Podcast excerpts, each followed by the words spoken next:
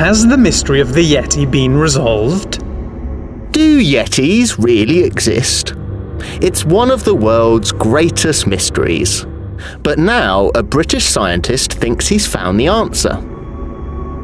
According to eyewitness accounts, the Yeti, also known as the Abominable Snowman, is a creature that's half man, half ape. It's around 2.5 meters tall, it's covered with long brown hair that hangs over its eyes, and it lives in the Himalayas. Over the years, there have been several sightings of Yetis.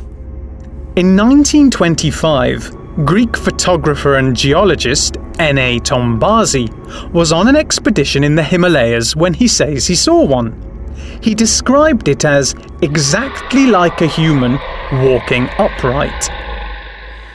During the Second World War, Polish soldier Slavomir Rawicz escaped from a prison camp in Siberia and walked across the Himalayas to India. He claimed that at one point his path was blocked by two Yetis. In 1951, mountaineer Eric Shipton took pictures of several large footprints while attempting to scale Mount Everest. The photos were taken at about 6,000 metres above sea level.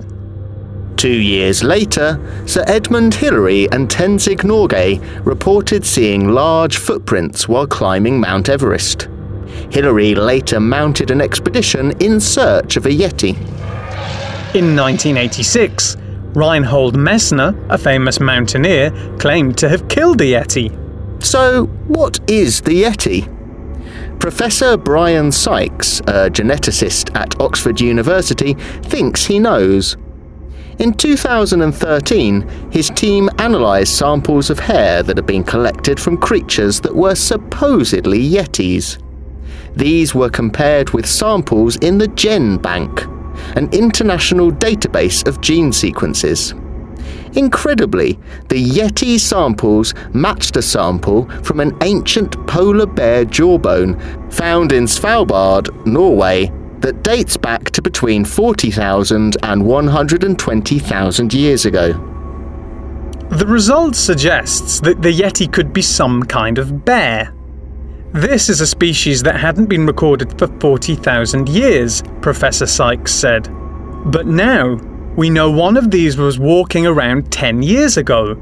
And what's interesting is that we've found this type of animal at both ends of the Himalayas. A spot of Yeti hunting, anyone?